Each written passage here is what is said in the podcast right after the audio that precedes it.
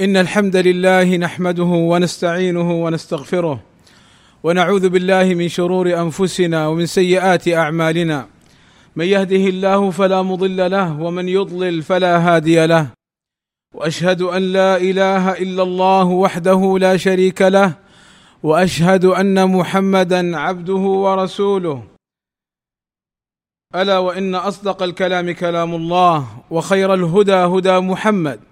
وشر الأمور محدثاتها وكل محدثة بدعة وكل بدعة ضلالة وكل ضلالة في النار. أما بعد فاتقوا الله عباد الله كما أمرنا بقوله يا أيها الذين آمنوا اتقوا الله حق تقاته ولا تموتن إلا وأنتم مسلمون. عباد الله رغب النبي صلى الله عليه وسلم في صدقة السر فذكر صلى الله عليه وسلم أن من السبعة الذين يظلهم الله في ظله يوم لا ظل إلا ظله رجل تصدق بصدقة فأخفاها حتى لا تعلم شماله ما تنفق يمينه. وقال صلى الله عليه وسلم صنائع المعروف أي الإحسان إلى الناس والإحسان إلى الحيوان والإحسان إلى الغير صنائع المعروف تقي مصارع السوء تقي ميتة السوء. وصدقة السر تطفئ غضب الرب وصلة الرحم تزيد في العمر. ومن كان له فضل مال وجاءه قريبه المحتاج وسأله أن يعينه فلم يعنه إلا كان وبالا عليه. قال صلى الله عليه وسلم ما من ذي رحم يعني قريب يأتي ذا رحمة فيسأله فضلا أعطاه الله إياه فيبخل عليه إلا أخرج الله له من جهنم حية يقال لها شجاع يتلمظ فيتطوق به يتلمظ في لغة العرب إخراج اللسان لأكل ما حول الفم من الطعام وهذا معناه أنها هذه الحية تشتهي أن تأكل هذا الذي يمنع قريبه ما له الذي أعطاه الله إياه. فيقول صلى الله عليه وسلم إلا أخرج الله له من جهنم حية يقال لها شجاع يتلمظ كما سبق تخرج لسانها وتأكل ما في أطراف فمها من طعام فيتطوق به فيطوقه في جهنم. وقال صلى الله عليه وسلم أيما رجل أتاه ابن عمه يعني قريبه ابن عمه ابن عمته ابن خاله ونحو ذلك ابن أخيه يسأله من فضله يعني من ماله الزائد فمنعه منعه الله فضله يوم القيامة. والصدقة عباد الله تكون من المال الحلال الطيب. قال صلى الله عليه وسلم إن الله طيب لا يقبل إلا طيبا. وقال صلى الله عليه وسلم من جمع مالا حراما ثم تصدق به لم يكن له فيه أجر وكان إصره أي ذنبه عليه فالمال الحرام لا يقبله الله عز وجل منك يا عبد الله. طيب إذا أنا عندي مال حرام مسروق أو مغصوب أو أخذته خلصة من أحد فالواجب علي أن أرده إليه. فإن كان هذا المال الحرام اكتسبته من ربا ومن معاملة محرمة كيف أتصرف فيه؟ قال العلماء تعطيه الفقراء والمساكين لا بنية الصدقة فإن الله طيب لا يقبل إلا طيبا وإنما بنية التحلل والتبرر من هذا المال. ولذلك النبي صلى الله عليه وسلم هنا أخبرنا أن الله لا يقبل مالا حراما.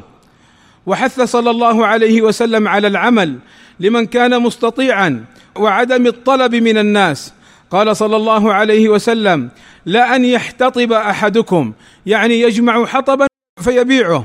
لأن يحتطب أحدكم حزمة على ظهره. خير له من أن يسأل احدا أن يطلب الناس المال فيعطيه أو يمنعه. عباد الله ومع عظيم ما جاء في أجل الصدقة إلا أن الصدقة لا تحل إلا لمستحقها. قال صلى الله عليه وسلم إن المسألة يعني سؤال الناس وطلبهم المال لا تحل إلا لأحد ثلاثة. رجل تحمل حمالة فحلت له المسألة حتى يصيبها ثم يمسك.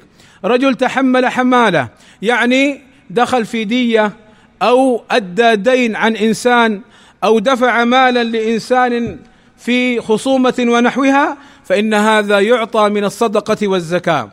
الثاني ورجل أصابته جائحة والجائحة الآفة كاحتراق أو انهداد البيت وسقوطه ورجل أصابته جائحة اجتاحت ماله فحلت له المسألة حتى يصيب سدادها يعني حتى يأخذ ما يكفيه من العيش. ورجل وهذا الثالث أصابته فائقة رجل غني فافتقر. كان غنيا فافتقر. ورجل أصابته فائقة. حتى يقول ثلاثة من ذوي الحجى يعني ثلاثة من العقلاء يشهدون أن هذا صار فقيرا. حتى يقول ثلاثة من ذوي الحجى من قومه لقد أصابت فلانا فائقة. فحلت له المسألة حتى يصيب سدادا من العيش. فما سواهن؟ أي ما سوى هذه الأحوال الثلاثة سحت أي مال حرام يأكلها صاحبها سحتا. لو أن إنسان جمع المال تكثرا من غير هذه الأوجه الثلاثة تكون عليه حراما يوم القيامة. والله أسأل لي ولكم التوفيق والسداد وأن يغفر لنا الذنوب والآثام. إنه سميع مجيب الدعاء. الحمد لله رب العالمين. والصلاة والسلام على المبعوث رحمة للعالمين وعلى آله وصحبه أجمعين.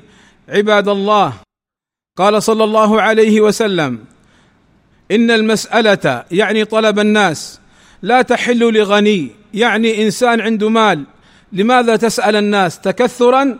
إنما تذل نفسك وتكسب حراما. إن المسألة لا تحل لغني ولا ذي مرة سوي ذي مرة سوي يعني صاحب قوة يستطيع العمل لا مرض فيه ولا مانع يمنعه من العمل إلا أي تحل الصدقة إلا لذي فقر مدقع أو غرم مفضع يعني إنسان أصابته فائقة شديدة أو تحمل حمالة شديدة. قال صلى الله عليه وسلم في نفس الحديث ومن سأل الناس طلب من الناس ليثري به ماله ليكثر به ماله. كان خموشا يعني شيء يخدش في وجهه. كان خموشا في وجهه يوم القيامة. ورضفا أي حجارة من النار. ورضفا يأكله من جهنم. فمن شاء فليقلل. ومن شاء فليكثر. عباد الله إلا السلطان فإنه يجوز أن يطلبه أحد من الرعيه المال.